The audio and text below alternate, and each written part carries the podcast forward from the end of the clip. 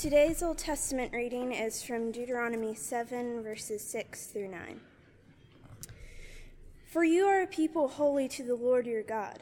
The Lord your God has chosen you to be a people for his treasured possession out of all the peoples who are on the face of the earth. It was not because you were more in number than any other people that the Lord set his that the Lord set his love on you and chose you, for you were the fewest of all people. But it is because the Lord loves you and is keeping the oath that he swore to you, to your fathers, that the Lord has brought you out with a mighty hand and redeemed you from the house of slavery, from the hand of Pharaoh king of Egypt. Know therefore that the Lord your God is God, the faithful God who keeps covenant and steadfast love with those who love him and keep his commandments to a thousand generations. The word of the Lord. Thanks be to God. Psalm 23 The Lord is my shepherd, I shall not want.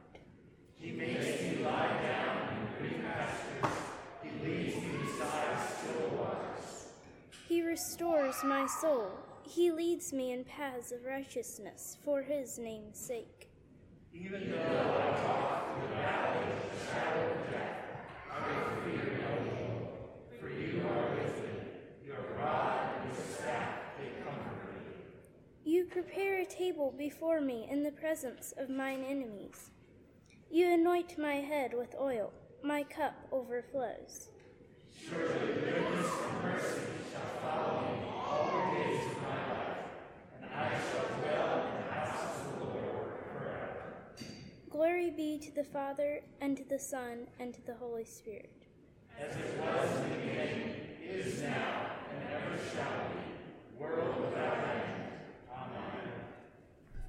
A reading from the letter of Paul to the Ephesians, chapter 1, verses 1 through 10.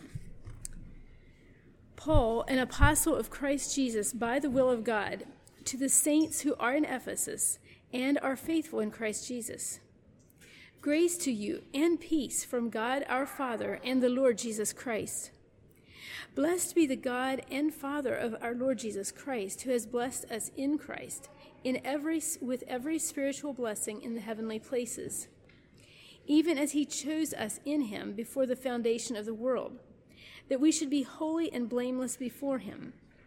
In love he predestined us for adoption as sons through Jesus Christ, according to the purpose of his will, to the praise of his glorious grace with which he has blessed us in the beloved. In him we have redemption through his blood, the forgiveness of our trespasses, according to the riches of his grace, which he lavished upon us in all wisdom and insight, making known to us the mystery of his will, according to his purpose, which he set forth in Christ, as a plan for the fullness of time to unite all things in him, things in heaven and things on earth. The word of the Lord. The gospel lesson this morning is from John chapter 10, verses 7 through 16. Will you please stand for reading the gospel?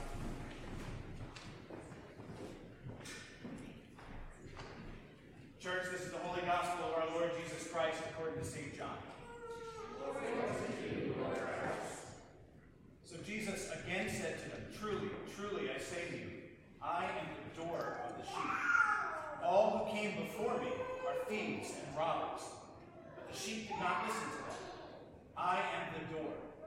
If anyone enters by me, he will be saved, and will go out and will find pasture. The thief comes only to kill and steal and destroy. I came that they may have life and have it abundantly. I am the good shepherd. The good shepherd lays down his life for his sheep. He who is a hired hand and not a shepherd, who does not own the sheep, sees the wolf coming and leaves the sheep and flees. And the wolf snatches them and scatters them. He flees because he is a hired hand and cares nothing for the sheep. I am the good shepherd. I know my own, and my own know me. Just as the Father knows me, and I know the Father, and I lay down my life for the sheep. And I have other sheep that are not of this fold. I must bring them also, and they will listen to my voice, so that there will be one flock, one shepherd. This is the gospel of the Lord. Praise to you, Lord Christ. We're starting a new sermon series this week in the book of Ephesians. If you have a Bible with you, and I hope that you do, uh, if it's a paper Bible, flip about 90% of the way toward the back, and you're probably pretty close. If you have a Bible app, scroll all the way to the bottom and then go up 16 books, and that's Ephesians. Ephesians is one of the letters written by the Apostle Paul to the, it was written to the church at Ephesus and to the churches around that area at the time, meant to be passed around from one church to another. The book of Ephesians is sometimes called the gospel of the church because maybe more than any other letter, it speaks to y'all. When, it's, when Paul is writing, he's speaking almost always to y'all instead of like you individually. The words us and we are all over this letter. If, as we're going through this sermon series, I would encourage you to take the 20, 25 minutes a week that it will take to read Ephesians from front to back once a week. And as you do that, you'll see the words us and we everywhere. You'll also see you a lot, but when you do, you can assume in every situation where it's clear that he's not talking to an individual, anytime you see you, he's saying y'all. This is a group letter to the church, telling the church how it should be. Last week I mentioned that in all of Paul's letters, there's, there's two fancy theological terms in, the, in every letter. There's the indicative and the imperative. The indicative are things that are true, regardless of whether or not you believe them and regardless of whether or not of how you act on them. Indicatives are things that are true. Gravity is real. The sun gives off light. Doesn't matter if you believe it or not, these things are true. The imperative is what we should do in light of that. How do we live in light of these facts? And usually the indicative comes first for a reason, because you're presented with the reality of how things are, and then how should we respond? And so the first part of Ephesians is lots of indicatives, lots of things that are true. And it starts off with a bang. If you'll follow along, we're going to be going through ver- mainly verses 3 through 10 this week. So Paul starts off with a bang. In verse 3 Blessed be the God and Father of our Lord Jesus Christ, who has blessed us as a whole, has blessed us in Christ with every spiritual blessing in the heavenly places, even as he chose us in him, that's in Jesus, even as he chose us in him before the foundations of the world, that we should be holy and blameless in front of him. This is the best thing that you're going to hear all day. It's the best thing you're ever going to hear in your life because it's the best thing that's ever happened in the history of the world. It's nothing less than that. Kids, listen to me. If you don't hear anything else that I'm saying today, this is the best thing that you're ever going to hear. That God has set apart a people for himself to be in his presence. God did this. Whether you accept it or not, this is an indicative. God did this. He's already done it. It's the greatest news in the history of mankind. This is literally the gospel. It's the kind of news that has to be shared with everyone. God has chosen for himself a people. Jesus rescued those people. And he's one of those people. That's why he says in the gospel, he's not a hired hand. He is the good shepherd. These people are his. He has claimed them for himself. And these people that he's claimed for himself are called the church. And we get to be a part of that. This news is too good to keep to ourselves. We have to tell everyone. It goes on. In love, this is verse 5. In love, he predestined us. It's the same thing as verse 4. He predestined us. In verse 4, this decision that God made to call a people to himself happened before the foundation of the world. Before anything was created, God had a plan. And so in verse 5, he predestined us for adoption to himself as sons through Jesus Christ, according to the purposes of his will, to the praise of his glorious grace, with which he has blessed us in the beloved. That means with which he has blessed us in Jesus himself.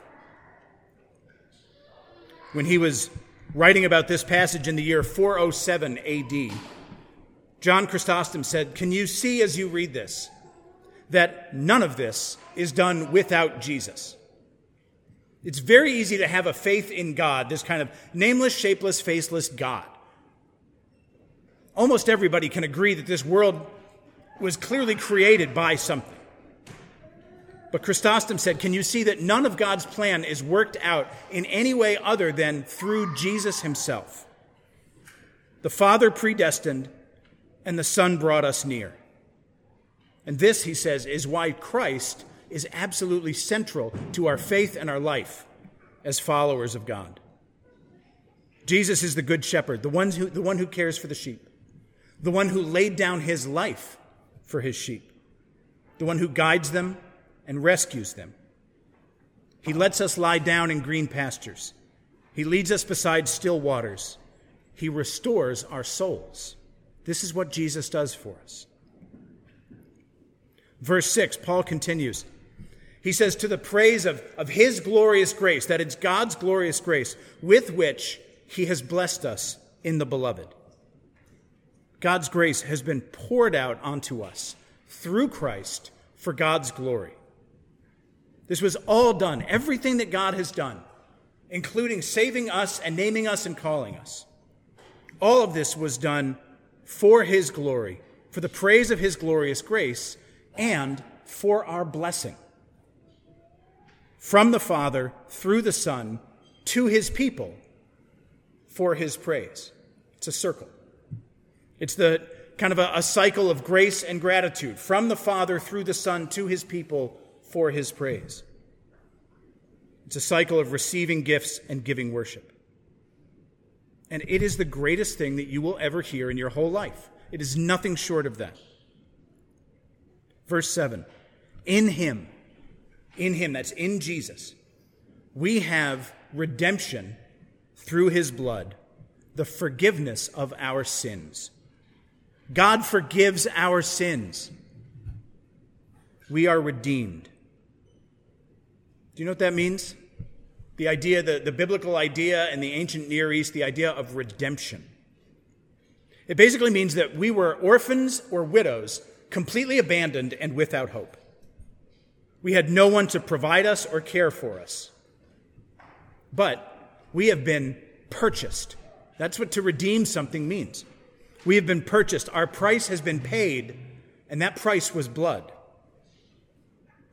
And so each sin that we do, even the ones that we think are small and inconsequential, each and every bad thing that we have done has been bought and paid for, and we ourselves have been redeemed through Jesus Christ. So instead of being enemies of God, which is what sin deserves, we have been adopted by God, adopted to Himself through Jesus, and thought of as sons.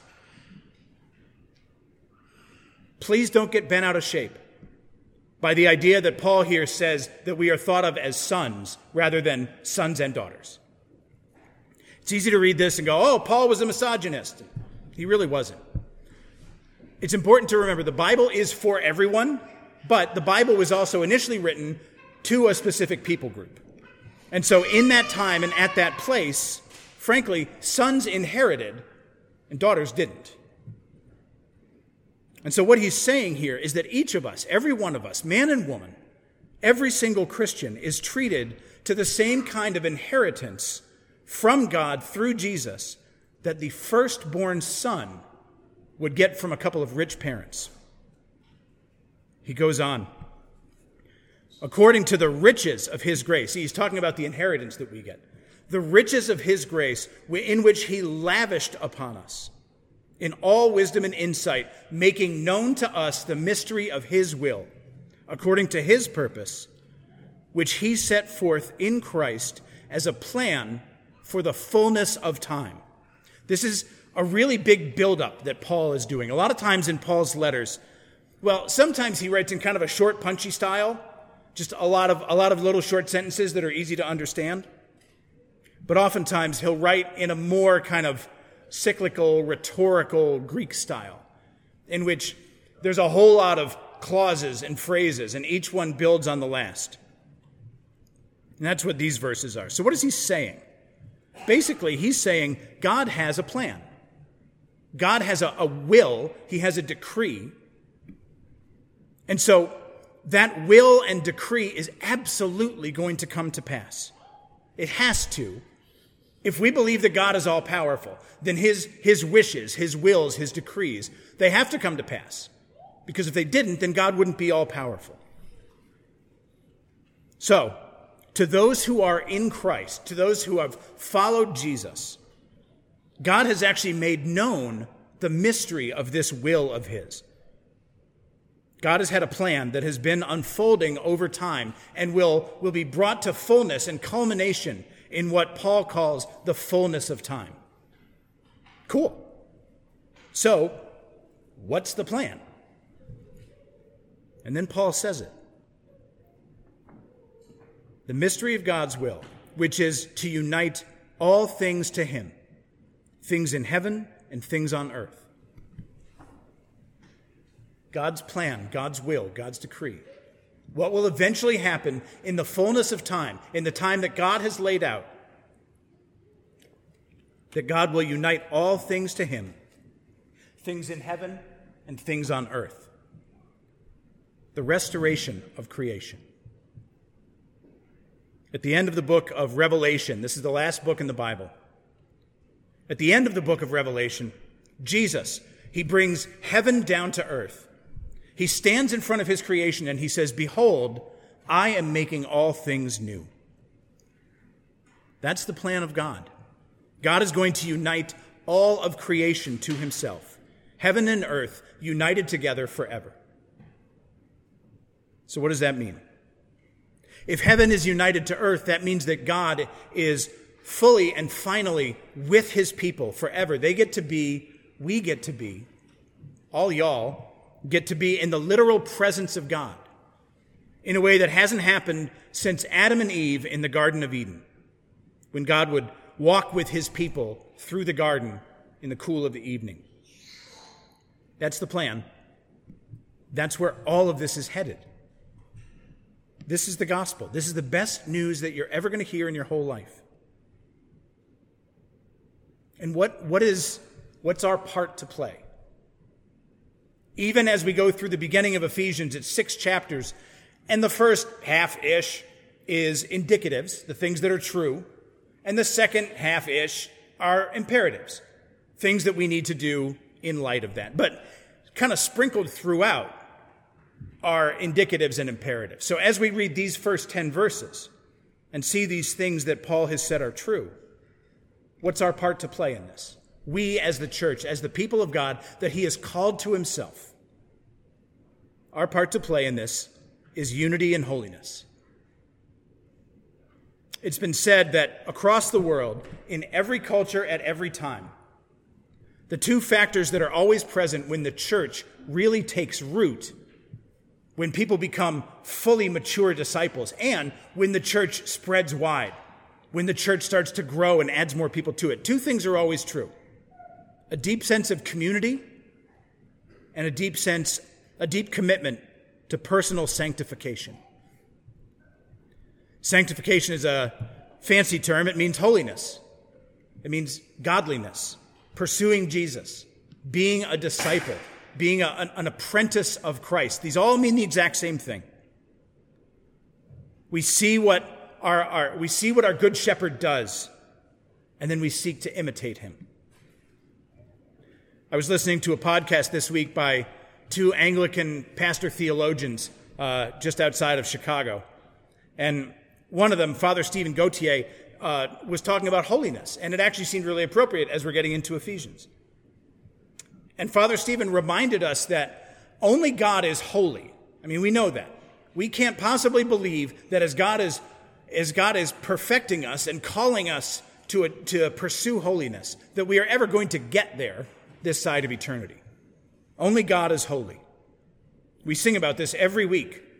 We, we mimic the, the angels from Isaiah 6 and from Revelation the, the angels that swirl around the throne saying, Holy, holy, holy are you, Lord God Almighty. So only God is fully perfect and fully pure. But Father Stephen went on. He said, Think of, of holiness like a fire. Only God is the fire, right? Only God is holy. But things that start to get near to a fire begin to take on its attributes. So, what does a fire give off? It gives off light and heat. Put something close to a fire, it starts to get brighter itself. You can see it better. And it starts to get warmer. And that's the pursuit of holiness that God's people are called to. So, two things that the church is called to a deep commitment to community, that's the unity, and a deep commitment to personal sanctification and following Christ. That's the holiness part. And so as you read these things, as you, as you reread Ephesians 1, verses 1 through 10, and you hear all of these things that God has done for his people, that he has called a people to himself, and that we get to be a part of that. It's easy to ask yourself, why are we supposed to do these things? Why are we supposed to pursue community and holiness? Why are we supposed to do the things that the church is called to do? Is it, is it for our own good and for our own growth? That's an ancillary benefit. That's an auxiliary benefit, but that's not really the point.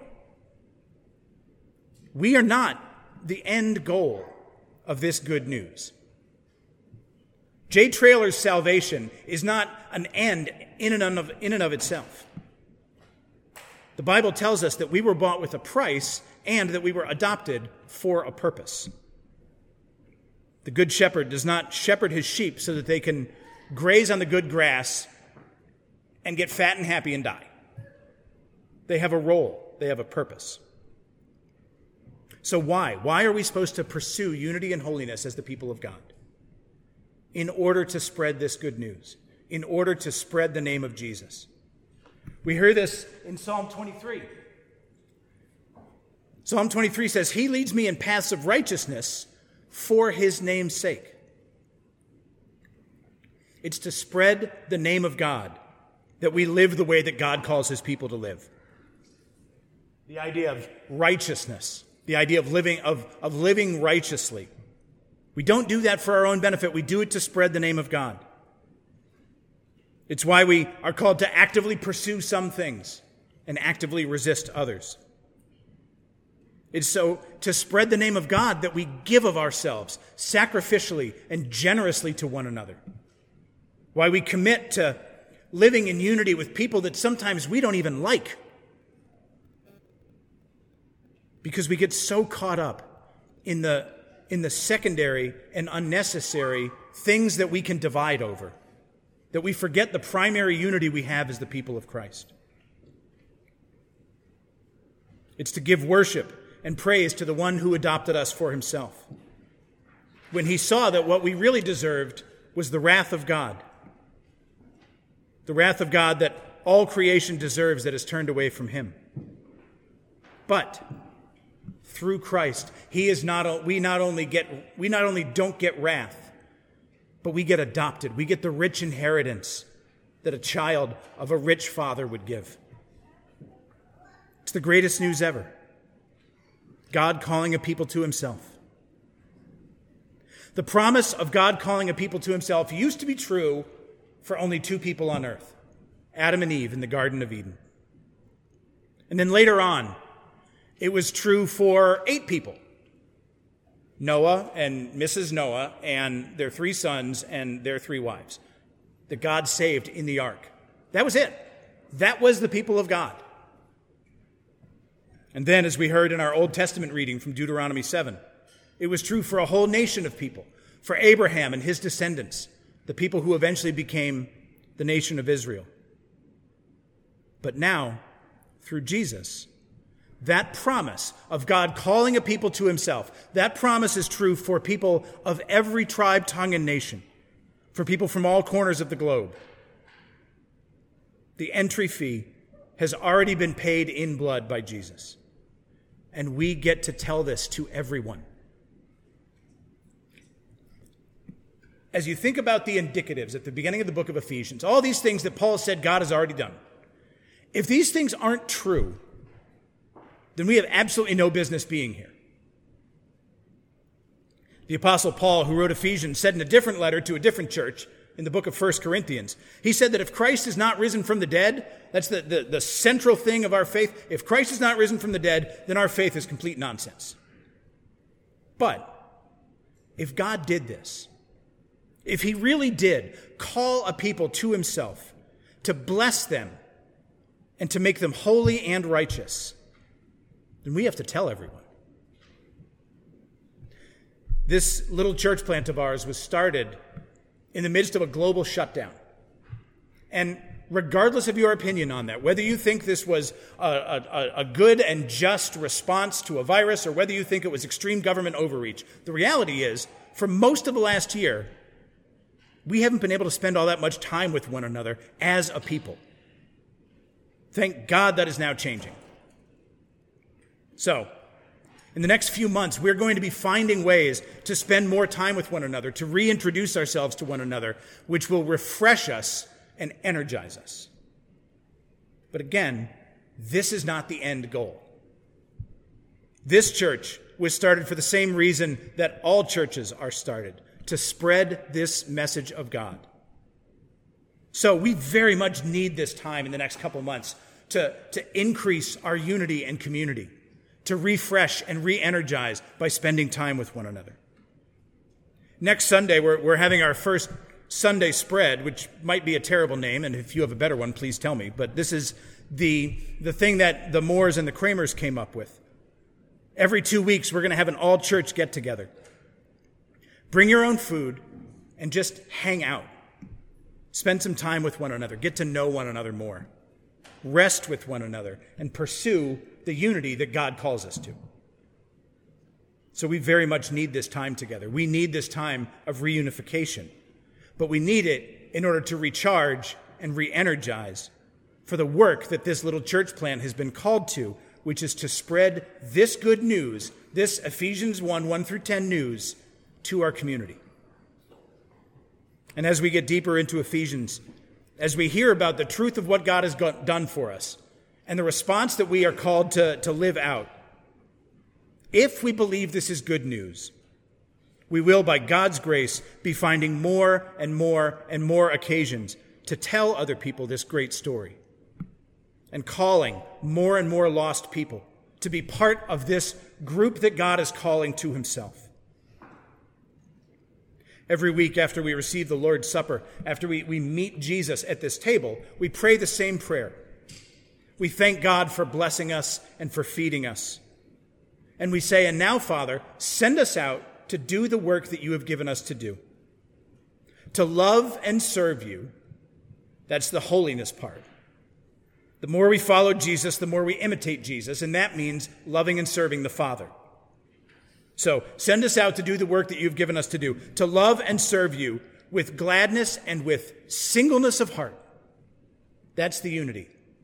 We are all called to be sent out to serve God with singleness of heart as one body. We're conformed into the image of Christ. We are drawn together as Christ's body. The church's primary organizing principle, the main thing that we do together is worship God. We do a lot of other things too, but the main primary organizing principle of the church is worship. And the reason that we know that is because that's the only thing that the church is going to be doing after Jesus comes back, makes all things new, and perfects his creation. So, we worship God. It's what the church does. And we tell this story. We call others to come in and join this body because that is part of our worship. If our whole life is to be given over to God as a sacrifice of praise and thanksgiving, that means that every single thing that we do is worship. And so part of our worship is to get sent out into the world and tell this story. If you believe this gospel, this idea that God has called a people to himself for his glory and grace, if you believe that, then this, too good, then this news is too good to keep to ourselves. And if we don't believe this gospel, then why are we here? Ephesians 1, verse 3.